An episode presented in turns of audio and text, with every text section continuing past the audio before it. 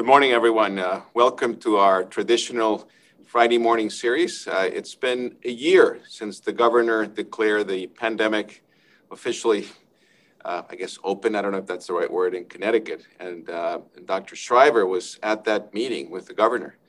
Uh, he, he, came. Actually, I think we we get, we had to uh, grab a coat from someone, a white coat. I think from Dara Tynan. I can't remember who it was from. Um, but he was at the at the press conference a year ago. It just seems like an eternity, and things have changed so dramatically. I think John will show you the numbers today, uh, with with some good news of where we're going. But certainly, this has been a very very very difficult time for for everyone. Certainly for all of us and, and for all of you. So thank you for hanging in there. And thank you for joining us. I think this has been a very good series. We've got a lot of very positive feedback from most of you, if not all of you. Uh, but we want to make sure we understand what are your needs. And one of those things that we'll ask about today, uh, specifically with our colleagues that are part of Nuvance, uh, and uh, Dr. Raul Arguello, who, who runs the uh, yearly symposium, the annual Joint Pediatric Symposium. So we'll ask for some feedback between John's presentation and Dr. Hyams' presentation, which will be uh, sometime around probably 8.20. So hang in there. We'll, we'll do a survey for you. Please answer uh, what you feel is the correct answer, and then we hopefully will have a, uh, the, the right joint symposium for, for all of you. But uh, without further ado, I'm going to ask John, who's here today, to begin the presentation, and then we'll pass it on to Dr. Hyams to talk about SARS-CoV and pediatric IBD. Uh, thank you, Juan. It's a pleasure to be here. Good morning, Connecticut, and uh, good morning uh, to all of you in other states of New England. Uh, there's a lot going on with COVID. It has been a year, and it's my fervent hope that next year at this time you will not see me on Friday giving COVID updates. Um, but uh, for now, we will continue because there is a lot going on and I, I want to share it with you. Um, the marathon to vaccinate is where we are right now. I think um, it's a good, better place to be than we were previously. Uh, there's a lull in the world right now. This is average new cases per day um, across the world. Now you can see um, the United States, unfortunately, dominated the world in numbers of new cases for many months. Uh, we've gone down quite a bit. Um, the UK and the European Union, I think, have accurate figures and uh, also had dramatic peaks in the winter, and these are all coming down. Now, I have no idea, you really don't know the numbers in Brazil and Russia and other countries, we don't know whether they're accurate or not. But I think the UK, Europe, and the United States are accurate figures, and the pandemic is ebbing in uh, huge parts of the world. This is good news for us, and it's an opportunity for us to immunize and get our hands around this pandemic finally. Now, the United States shows deep declines in cases. This is great news. Um, uh, I think it reflects a lot of hard work. It reflects a lot of people who were, were infected and who are not uh, now, now immune, at least temporarily, and a lot of immunizations going on. So I think it's multifactorial. Uh, but this is very good news. And again, this is an opportunity uh, for us to immunize, immunize, immunize, and get our arms around this. There are lots of potential causes for resurgence, and again, now is the time to act. And so I, I'm, uh, I, I, think that we're moving in the right direction. Um, if you go to our deaths in the United States, um, sadly, we've reached the half million point. I, I just find that an unfathomable number. Um, and we've said this before over the last year. Each one of those people was an individual with a family and ambitions and goals and kids, grandkids, whatever. And uh, it's a lot of people to lose in 12 months. That said, the death rate's declining rapidly. It's not where it needs to be yet, but it's come down quite a bit. And I think if we continue to get our arms around this, we will have a, a much lower death rate in the coming months. We're not there yet. And the, the 12 month toll is uh, absolutely unfathomable. It's really um, one of the sadder events in United States history, I think. Connecticut's getting better.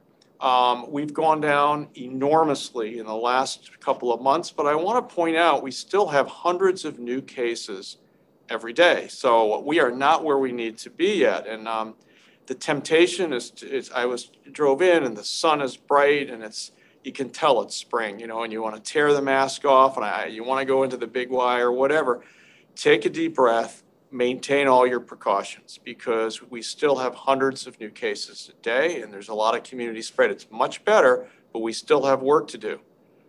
And here you can see this changed actually. This started, this was going down all week, and I, te- I checked yesterday and it stabilized out. We went from, we're hovering around between 2 and 3% test positivity. So we're, we, I'd love it to be 1% or less, and I'd like all of these numbers to be 10 new cases per 100,000 or less. So you can see huge improvements, but we are not there yet. So um, there's still significant community spread. Keep up your precautions. And unfortunately, that's the message we have to give to our patients and our parents uh, for now. Um, it's going to get better, but now is not the time to, to um, give up the precautions. We're not there yet. Now, interestingly, and this is very important, and it's one of the reasons the governor rolled out this age based immunization strategy. Connecticut COVID is really concentrated now in the younger age groups. The elderly have now been immunized in this state, 75 and above, a lot of have been immunized. And you can see we are really having an outbreak among 20 to 50 years old, is where the dominant number of cases are in Connecticut. Um, and so we, we, you know, again, we have to watch that and we need to understand why the state strategy was to move through the ages and break the back of this transmission. I, I do understand that. The wild card, all it's in the news every night. They interviewed the Pfizer CEO yesterday on NBC uh, Nightly News. Lester Holt immunized him. And he said they're already making the the uh, new RNA sequence that will cover the South African strain. They, they're cooking it in the lab. It's going to be ready to go, and they're probably going to need to. This is wild underreporting, but it's what the CDC reported a day or so ago. B117 is the UK strain, a couple of thousand cases, it's basically in every state. Um, 1351 is the South African strain. It's spreading in the United States. And to me, that is the more worrisome spread. And the Brazilian strain for now, P1, seems to be very relatively limited as far as we know. Remember, we are not doing very intensive surveying genetically of, of all of the strains across the country. It's very spotty. And this is the states maps for the UK variant. Uh, you can see it's all over the United States, but particularly dominant in Florida, Michigan, and California now. So this is going to become the dominant strain across the United States. And luckily, so far, the vaccines may have a little bit reduced in vitro activity, a little bit reduction in neutralizing antibody titer, but they seem to work against the United Kingdom strain. So, you know, I think everyone can take a little bit of a deep breath on that, um, but the other strains emerging may be more problematic. Now, why is the UK strain more infectious? This was a disturbing paper. Now, it's not a paper. So this is this is one of the problems with posting um, unpeer-reviewed data as a paper on online, and then it goes to peer review. The trouble is the media picks this up and they run with it. Well, this was of seven patients, okay? And they looked at mean peak RNA copies and of people infected with the UK strain versus the regular strain. The regular strain is the blue and the UK strain is the pink red. And what they found was that there was a longer duration during acute infection of excreting what probably replicative positive RNA.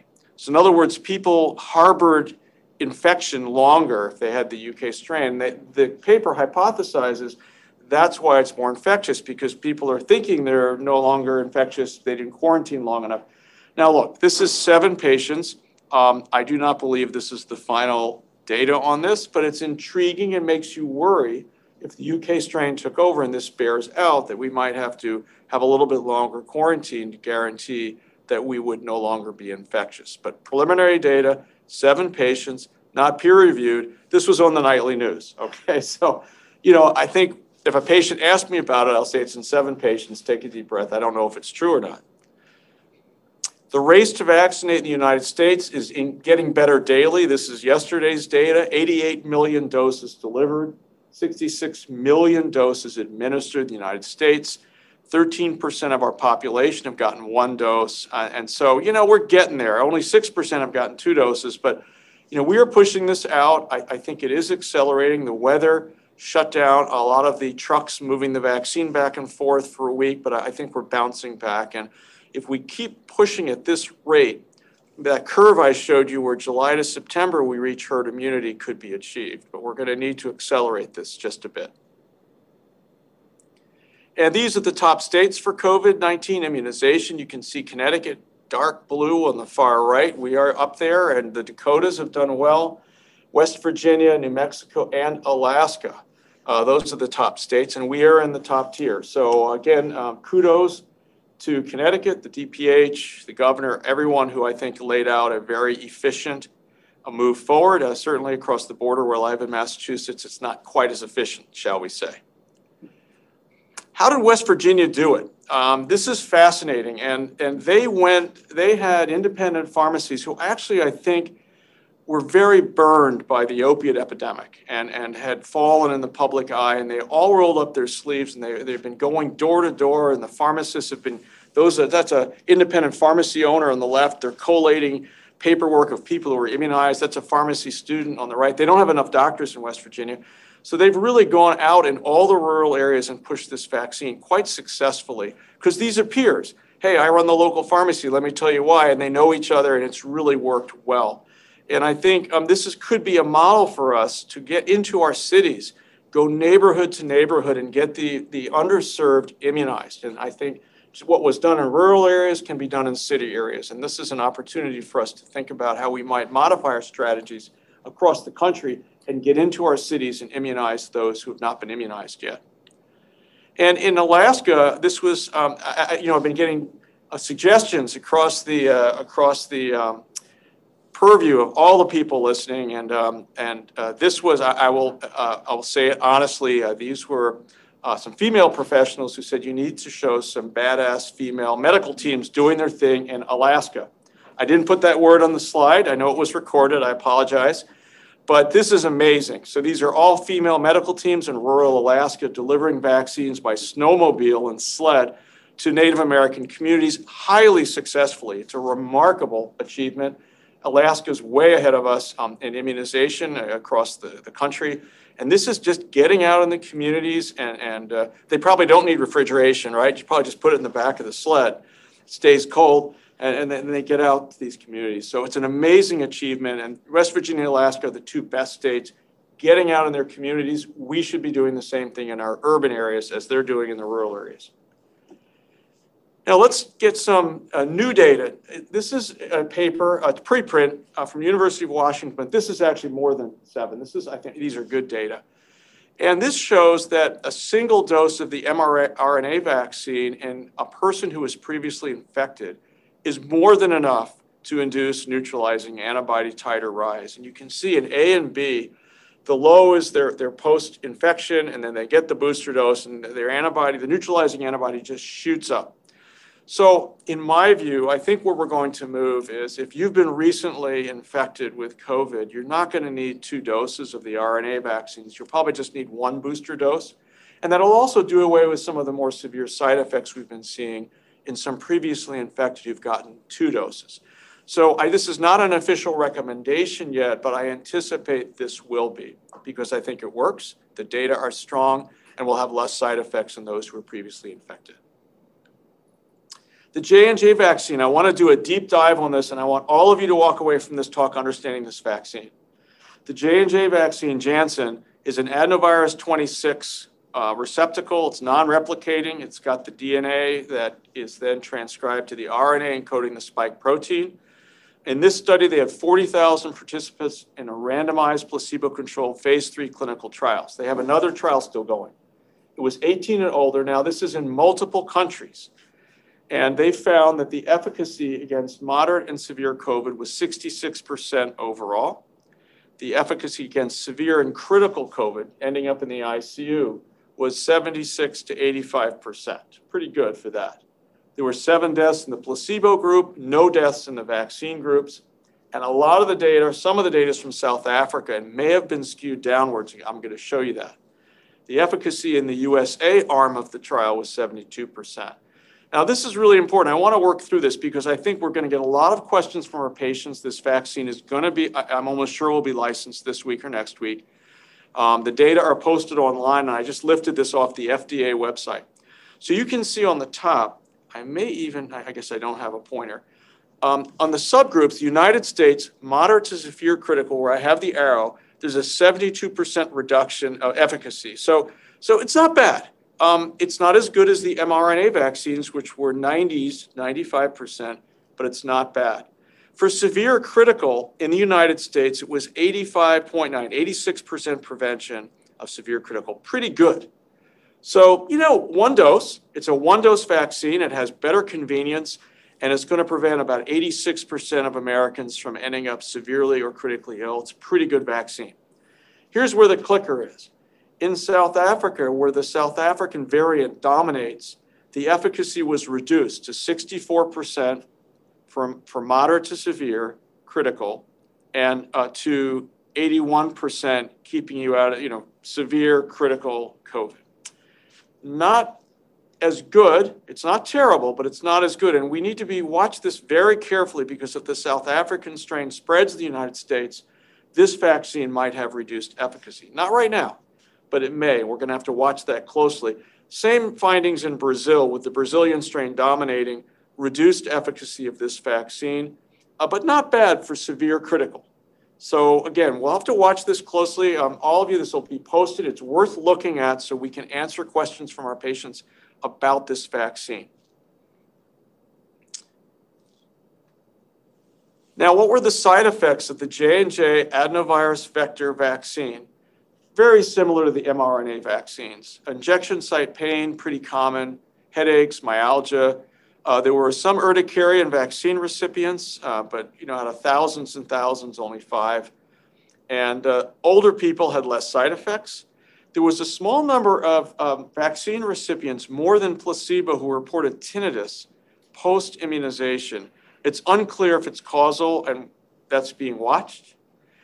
The other clicker is remember, this is a human adenovirus 26. The UK vaccine is a chimp adenovirus. This is a non-replicative human adenovirus 26, and there's a question, will repeated doses be effective? Because you're going to make antibodies to the adenovirus 26, and will that prevent this vaccine from being effective for multiple boosters?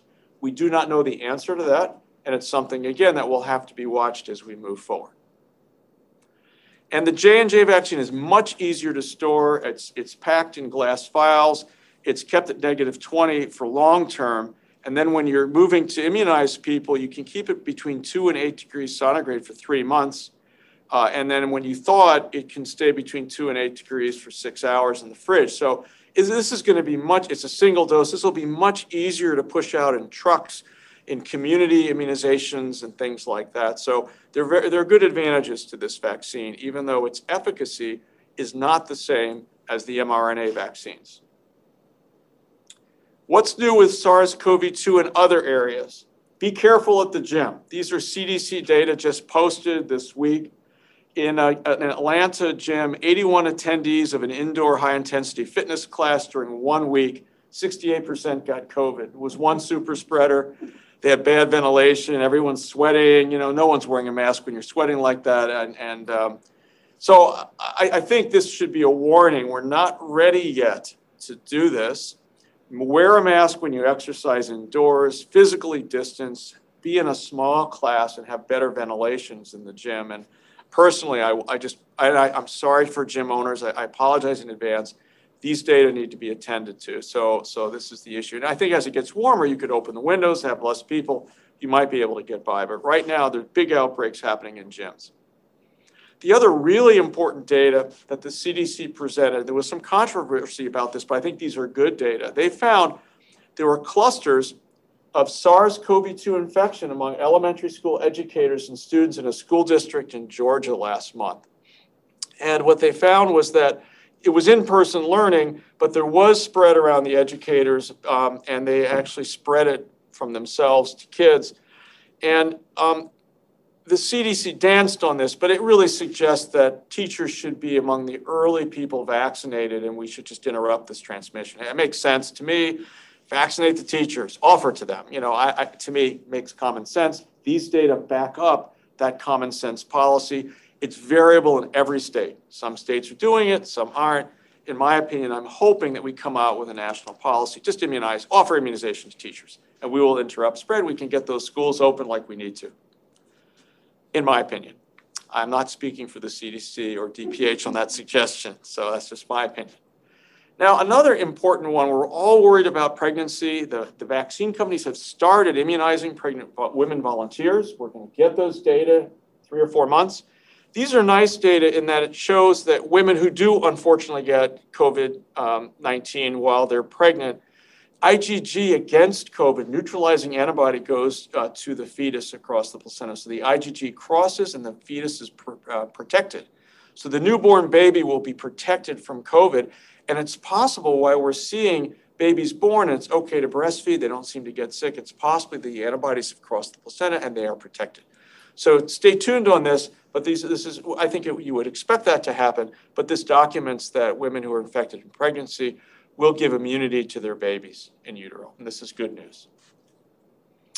Anti-vaccine disinformation. I, I love going on Infowars, uh, but there's a lot of it. You can go on other sites. This is these are two top stories yesterday. COVID-19 vaccine causes neurologic disorders. I think they were focusing on the six cases of Bell's palsy out of you know 42,000 people or whatever. I don't know. I have tr- I had trouble finishing it. Um, and then a mother died after getting the vaccine. Um, okay, uh, you know, and this is constant. And the, the goal here is to instill doubt. This is deliberate. Uh, it's malicious. And then, of course, there's a whole separate section where you can buy all the various vitamin additives that will prevent COVID for a profit for the individual running this website. It's very transparent. However, people look at this stuff and it generates fear. Um, and I think it's important that we lay out the facts. There's a lot of great slides and videos and all sorts of things we can do now to share with people, showing that the facts show these, this is just not correct. The vaccines have now been given to millions of Americans uh, safely, and it's amazingly effective. The RNA vaccines. You can look at the Israeli data for that. That, that pandemic is under control in Israel now, as they have immunized 30, 40% of the population. Okay, we're moving from movie metaphors. We're going to retire the good, the bad, and the ugly. That's Clint Eastwood holding up the t shirt commemorating last year's 54th anniversary of the good, the bad, the ugly.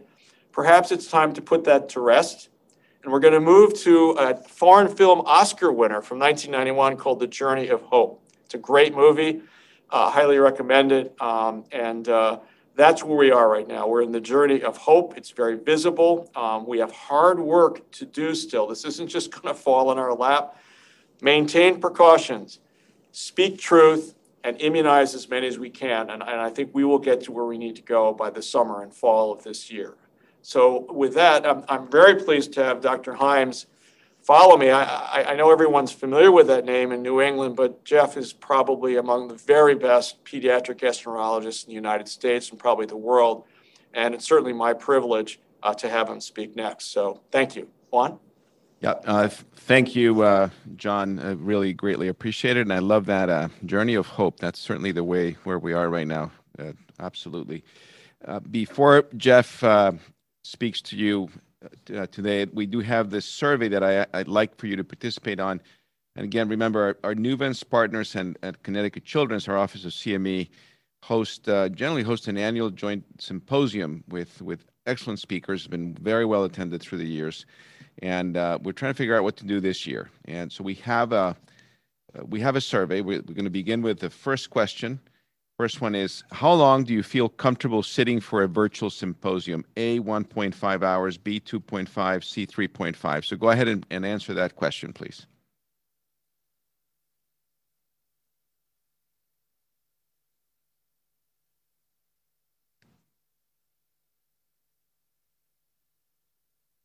Ready? Tell me when, Steve.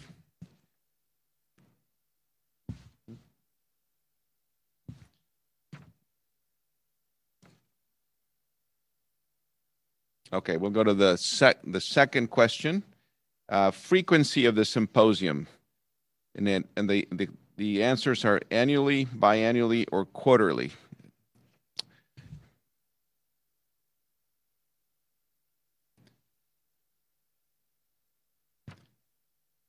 All right, the third question would be preferred day of the week, Monday, Tuesday, Wednesday, Thursday, Friday, or Saturday. I guess we left Sunday out, and I guess that's okay.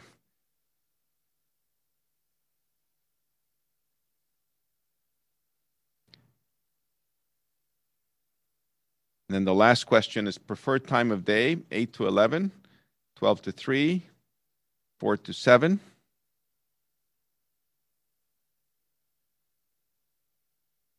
And in the chat, please uh, go ahead and list topics of interest, and we will make note of those. So greatly appreciated. This is very helpful to our CME office and our Nuvance partners, and we'll get back to our uh, our seminar. So, uh, Jeff, I'm going to uh, go ahead and pass this on to you. I think you're speaking about constipation, but what I wasn't sure. So, go ahead, Jeff.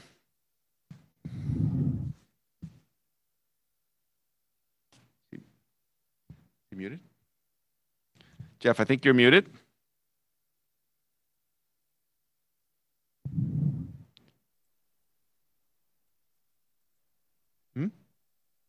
I'm off mute. I'm just trying to get the video to start. All right, hang on. We're working on it. Okay.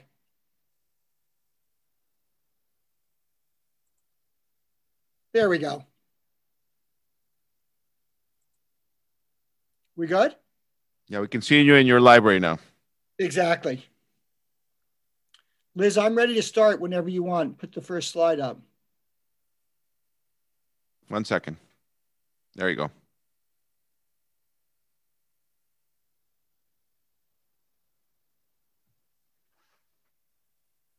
There we go. So um, it is a pleasure to be here. I, I do want to first thank Juan and John uh, and the team for their incredible work over the last year. I mean, I look forward to these meetings. I, I've learned so much every week and was pleased to be able to uh, speak to you this morning about a couple of interesting things. Next slide.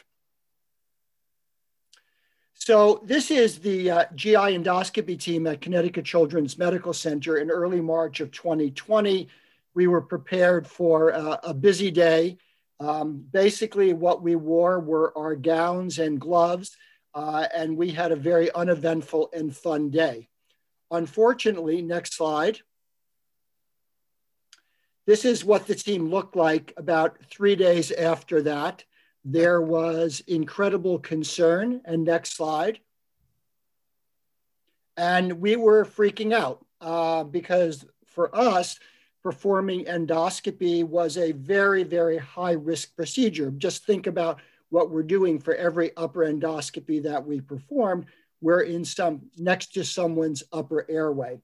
So it really changed a lot of things. But fortunately, the GI community was able to pivot very quickly and start to learn very quickly. Um, and we're now pretty much back to speed. Next slide. So, all because of this SARS CoV 2. Uh, and I have been amazed, and I'm sure we've heard this before, that 100 million of these viral particles will fit on the head of a pin and the infectious dose is probably 300 to 500. So it is not at all a mystery why we have this unbelievable pandemic and why all of us as providers are at risk. Next slide. So why are we in the in the GI field particularly concerned with this as well? Well, you've heard before during these lectures about the SARS-CoV-2 virus attaches to the ACE2 receptor in the body. And this is a beautiful cartoon from Science from last April, showing really the ubiquity of the SARS-CoV-2 ACE receptors, certainly in the respiratory system, in blood vessels, next slide,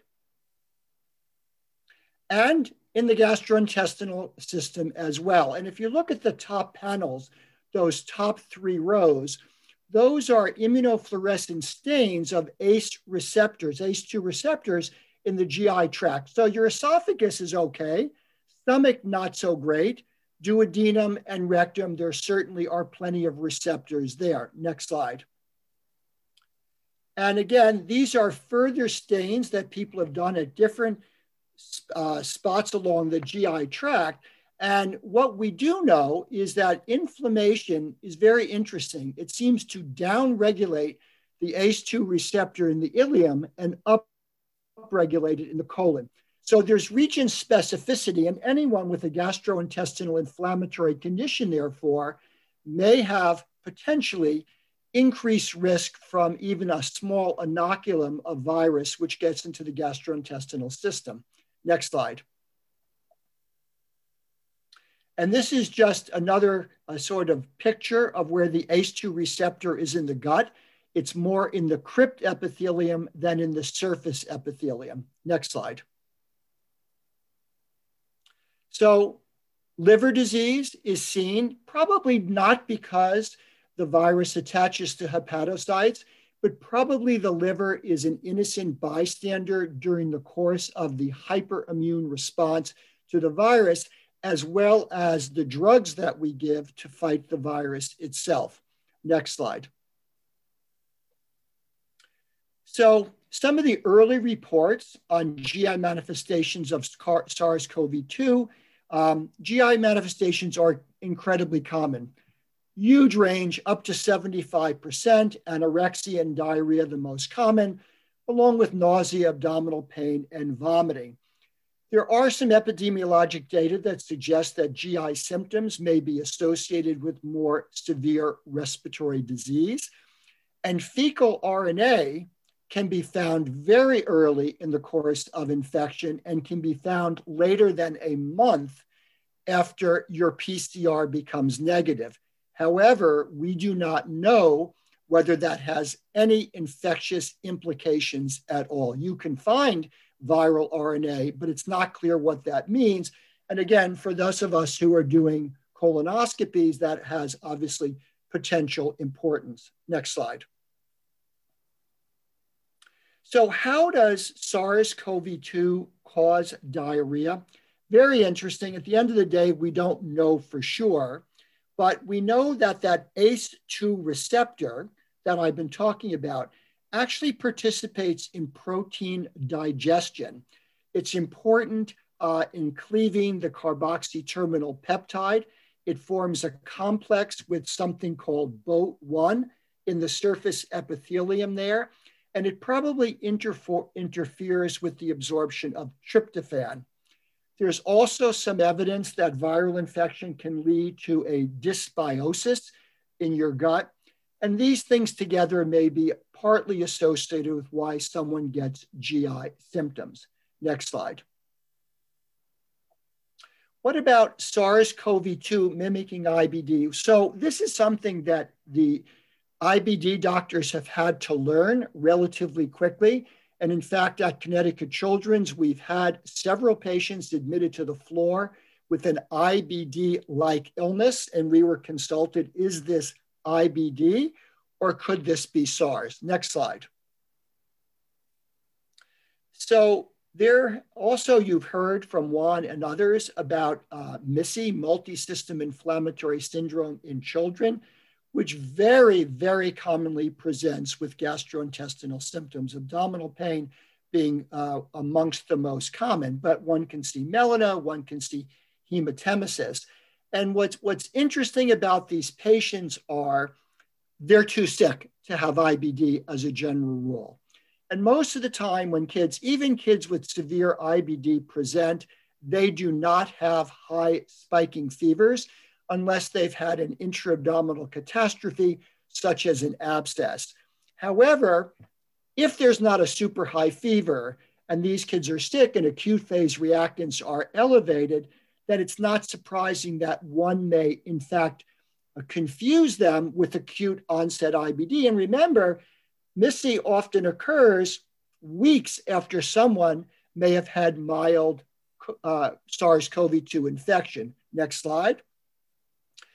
And this is a very interesting uh, MRE um, of a patient who presented with an IBD-like picture, who turned out to have COVID, who actually had thickening and edema of the terminal ileum, really pretty much indistinguishable from someone who had acute terminal ileitis. So you can see where the confusion is, but it's very important early on to recognize that this is not IBD. We'll come back to this in a couple of moments. Next slide. So there was a worldwide wonderful effort put together by some associates in North Carolina and New York who very rapidly started a worldwide database looking at patients with IBD who got SARS-CoV-2 infection coronavirus. And not unexpectedly, risk factors were older age, obesity, and other comorbidities. But I focused here for you on outcomes of patients under the age of 30. And these were data as, oh, about a month or so ago. So about 1,500 patients. And you can see the overwhelming majority of them were managed as outpatients. A very small number were hospitalized. A smaller number went into the ICU. And there was one uh, mortality amongst the 1,500 patients. So even when our patients get sick, probably because they're young, and despite their immunomodulators, they actually do quite well. Next slide. So this is how I felt again in March. What was I going to do with the 600 kids that we have with IBD on very intense immunosuppression? And you can imagine our phones were ringing off the hook. And honestly, we truly didn't know. However, we have a lot of experience now over the course of the year, and there are some take home messages. Next slide. Uh, first, cool your jets. Uh, we don't need to be as worried as we were before. Next slide. In someone who is doing well on their therapy with IBD, we do not stop what we're doing. One thing we do try to do is minimize or eliminate prednisone if we possibly can. We've had about 40 or 50 known cases now of PCR documented infection in our patients. We have not had one patient admitted to the hospital, with the exception of one of our patients who's a nurse who's had a splenectomy, who we actually gave monoclonal antibody to, and she did quite well. So if someone, however, has PCR positive and they're ill, we will pause their medications. We're not stopping, but we'll, we will pause. Um, we certainly are aware of comorbidities, and some of our patients have diabetes, obesity, a variety of other things that we need to be uh, concerned with. The biggest issue is we've had to restrict people from coming to our infusion center for a period of time until they're no longer an issue with respect to being infectious. Next slide A couple of very interesting observations that I would share with you in case you know your patients have seen these and ask you. Next slide. Vitamin D and COVID. There's some very interesting data, mostly from Italy, on vitamin D insufficiency as a potential issue in people who get COVID and who do more poorly. And in fact, there are a number of studies now which look at and trying to control for other factors vitamin D levels at the time of admission. Next slide. Why might vitamin D important? Be important. It plays an essential role in our immune system, and it really has important anti-inflammatory capability. And it's a long mechanism, and I'm, I'm happy to send a reference to you if you want to read more. Next slide.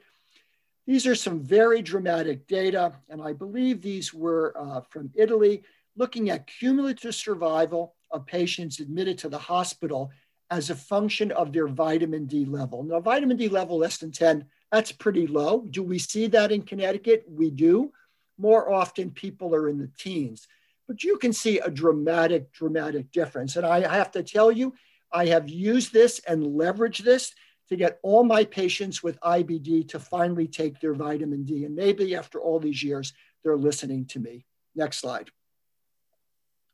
What about PPIs and COVID? There has actually been a lot of information published on this of more severe clinical outcomes in individuals who develop COVID who've been on PPIs, not with respect to more likely to get COVID, but perhaps with likelihood of developing a worse outcome. Next slide. And these are some data uh, with what's called an adjusted odds ratio.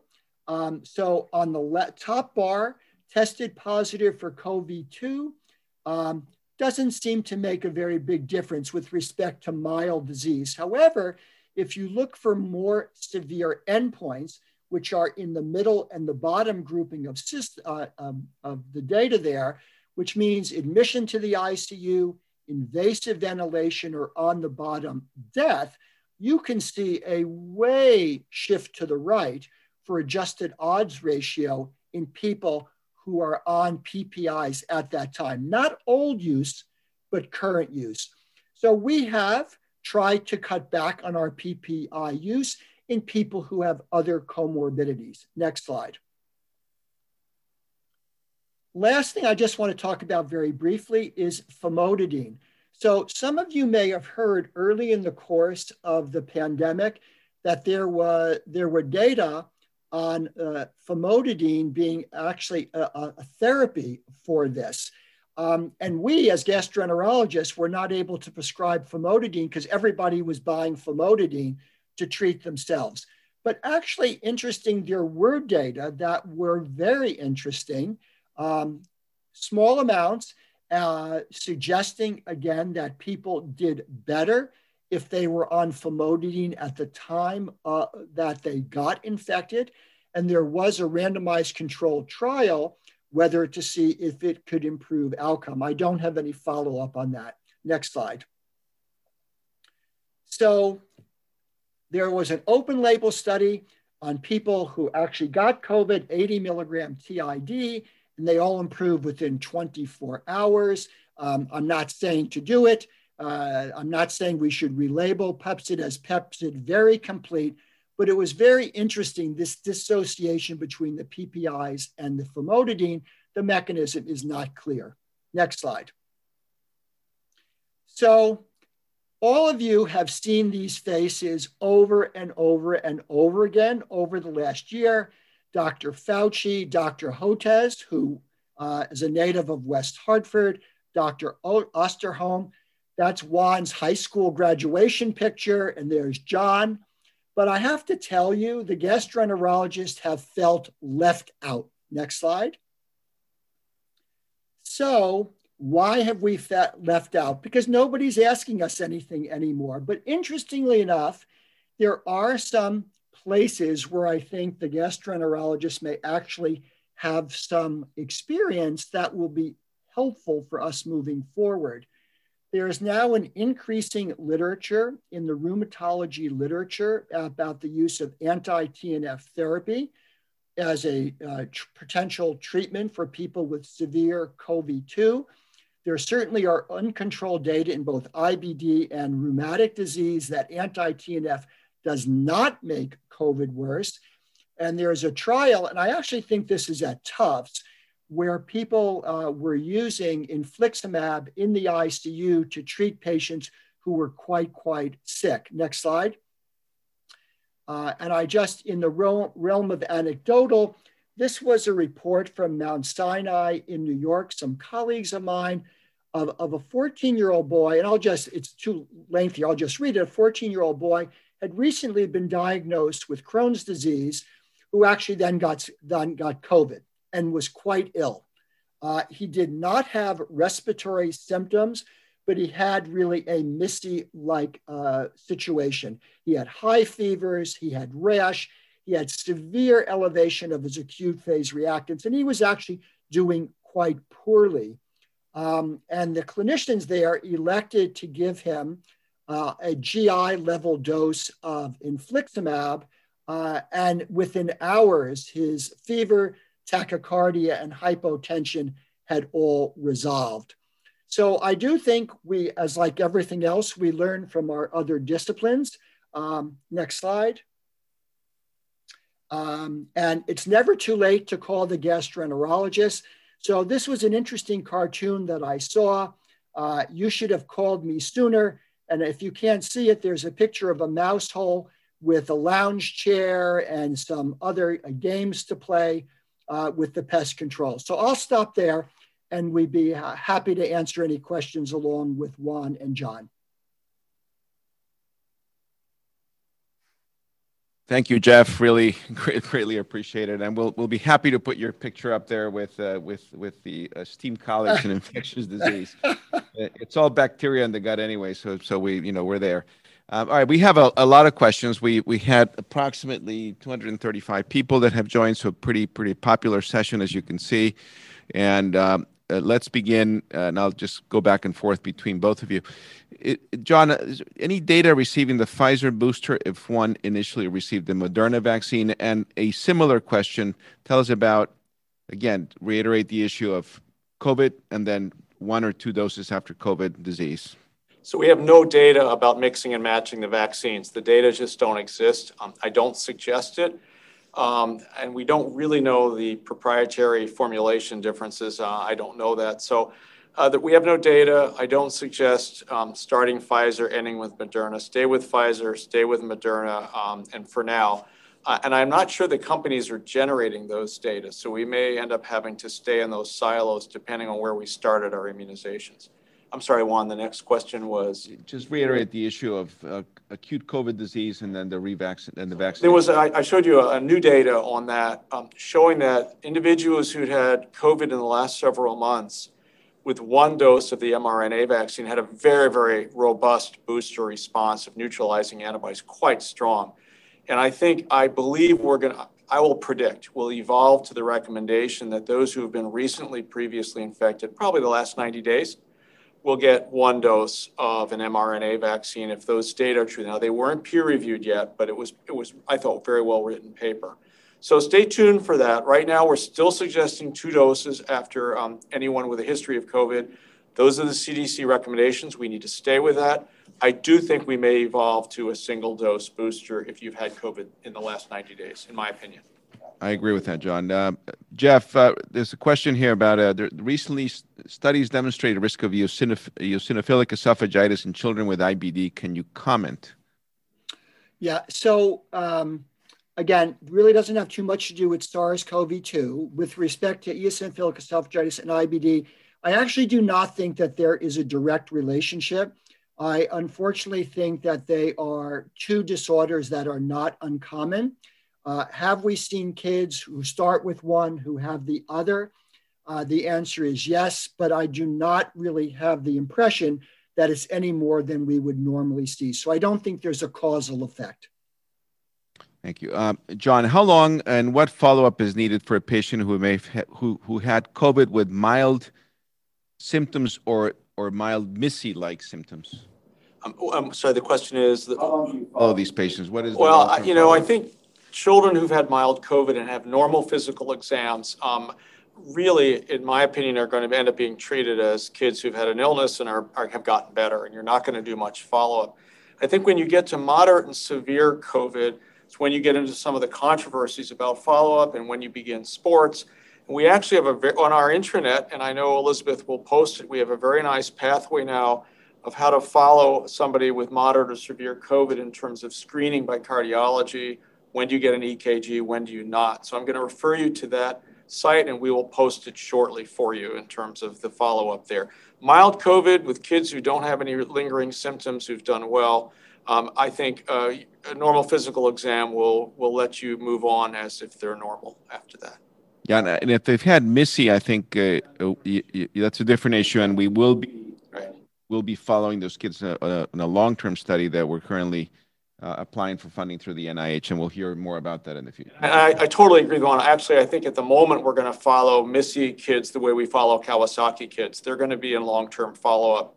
So um, I, I, totally agree with uh, Dr. Salazar in that even though we don't have data yet because the disease is only a year old, MIS-C patients should be continue to be followed like Kawasaki kids for now. I'm looking at this mouse cartoon. I, I have to my son uh, literally yesterday texted me a picture of his car where mice had got into the engine compartment and chewed all the spark plugs. So he had to get a new wiring harness. It was really quite remarkable.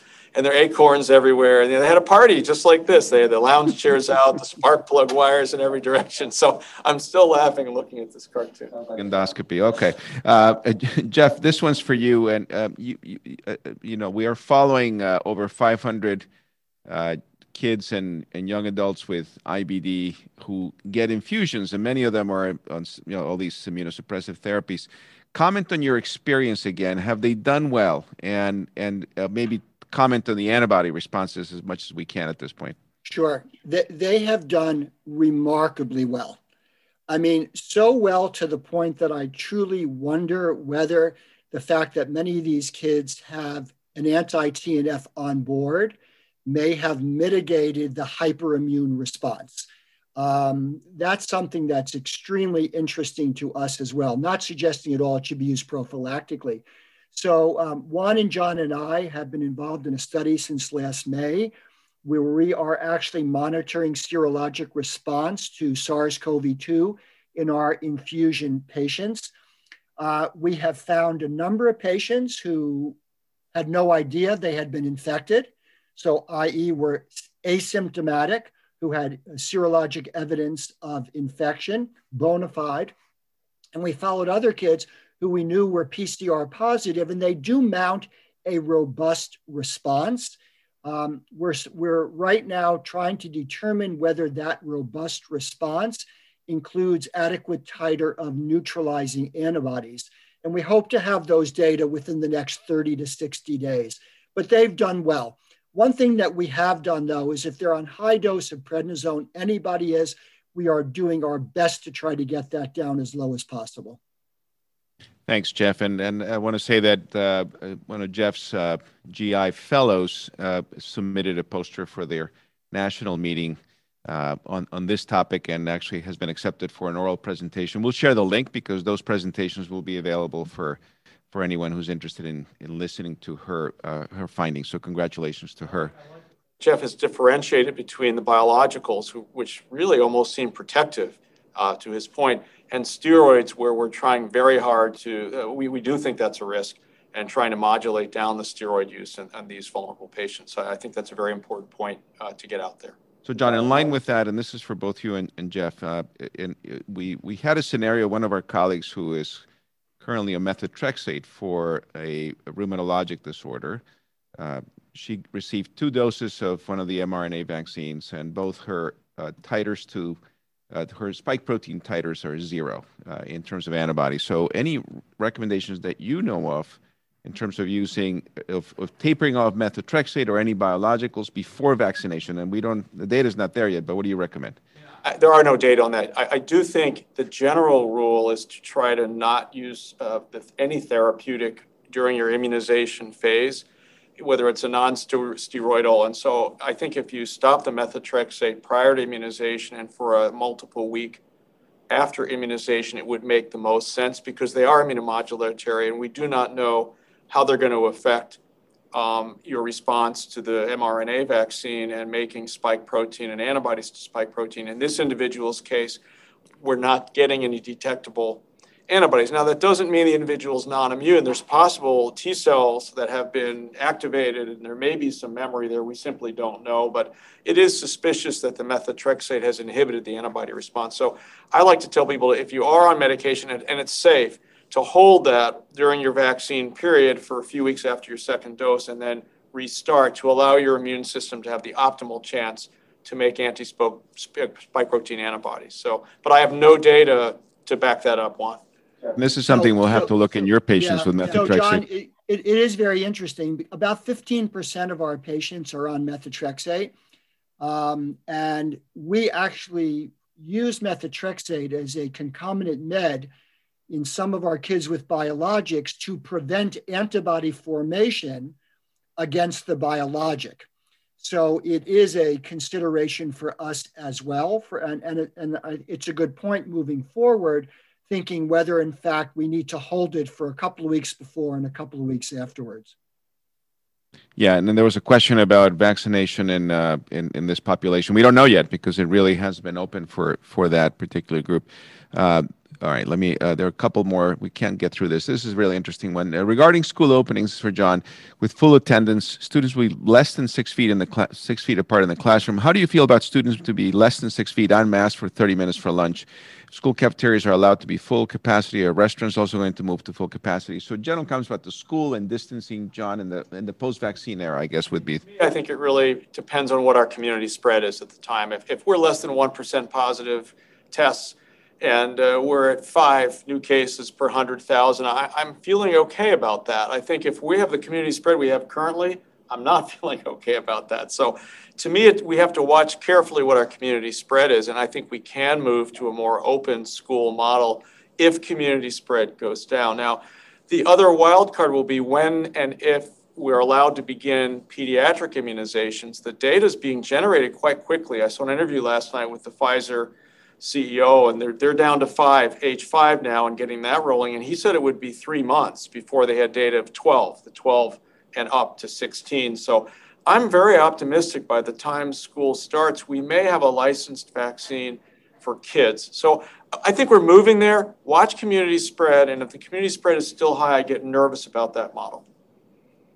Uh, Jeff, for you, if if a non-IBD patient, uh, like yeah, who did have a positive PCR with mild symptoms and now a few weeks later presents with abdominal pain and diarrhea and or vomiting, uh, what testing do you recommend or what treatments do you suggest? Uh, probably the, the best thing would be if you still have a level of concern to be get, get your standard screening lab, CBC, CRP sed rate, and I would get a fecal lactoferrin or calprotectin, which is probably the best screen that we have, non-invasive screen. And if, if the calprotectin or lactoferrin is normal, it's highly unlikely there's any significant GI inflammation. If it's sort of borderline, I think that's a case we can discuss and sort of follow with you and then decide whether or not the kid needs to be seen. Great, thanks. Uh, John, there was a question here. I'm, I'm, curious about the seven deaths in the placebo group of the Johnson & Johnson vaccine. I haven't looked at the raw data, but you know anything can't, about? You, you can't. Uh, they, I didn't see cause in the raw raw data, and uh, they're they're but they're COVID related. So I don't know if they died in the ICU, but those were COVID related deaths in the placebo group. So they're they're COVID. We would list them under our COVID mortality. So it was seven uh, died uh, from COVID in the placebo group and zero in the vaccine groups multinationally. It's a much more complicated data pool than the Moderna and Pfizer's because of, of different countries. But that seemed pretty crisp. Uh, and so really severe ICU-driven deaths from COVID were dramatically reduced by the single-dose J&J vaccine, uh, you know, in the 80s. Uh, not quite as good as the mRNA vaccines, but still pretty good. Um, John, this one's for you also. When uh, I guess I, I, can help with that is with, kids kids over the age of 16 with pre-existing conditions become eligible. Will Connecticut Children's be a distribution site? Um, we certainly would like to have the opportunity to um, immunize our high-risk patients in the coming weeks, and I'm optimistic that we will be given that opportunity. Recognize there's not enough vaccine supply to immunize everyone we would like to. So we'll certainly try to immunize our highest risk kids first and then move from there. So I'm optimistic we will have that opportunity in the coming weeks. I do want to, you know, I know it's nine o'clock. I really do want to thank this audience uh, for for uh, all of what you do out there. Um, the state uh, is working hard. All of you are part of the dramatic improvement in Connecticut. And it's been my privilege all these months uh, to be able to speak with you and to take your input now about what I should be talking about and keep it coming. Uh, but again, thank you for what you do out there. Uh, it, has been my privilege to be able to be in front of you all these weeks, and it's my fervent hope that it won't be many more months that I'm still doing this. So thank you. We'll, we'll tap you for other infectious diseases, John. The infectious diseases are not going away. Uh, Jeff, some last comments before we close? No, uh, again, I to reiterate exactly what John just said, and and please feel, you know, call us with any questions you have. We are here to partner with you. Thank you, Jeff. And thank you, everyone, for joining. Just a couple of reminders. Uh, on Tuesday, March 2nd, we'll be hosting the uh, uh, Paul Dworkin lecture. We give this every year, and uh, Paul will be uh, has invited uh, Renee Boynton Jarrett, and the title is very apropos for these times: "Restoring Dignity, Addressing Structural Racism, Childhood Adversity, and Child Health Through Reimagined Community Partnerships." I think that would be a great grand rounds. Please join us on Tuesday. Next Friday, we'll have uh, John once again, and uh, he's going to be joined by one of our new pediatric cardiologists, Dr. Enos, James Enos. And I know you will be very interested in this topic about when do we do EKGs, echoes, and uh, cardiac MRIs. A very hot topic now for all of us. Uh, so, again, uh, thank you for joining. Have a great weekend. Be safe, and we'll see you again on Tuesday. Bye bye.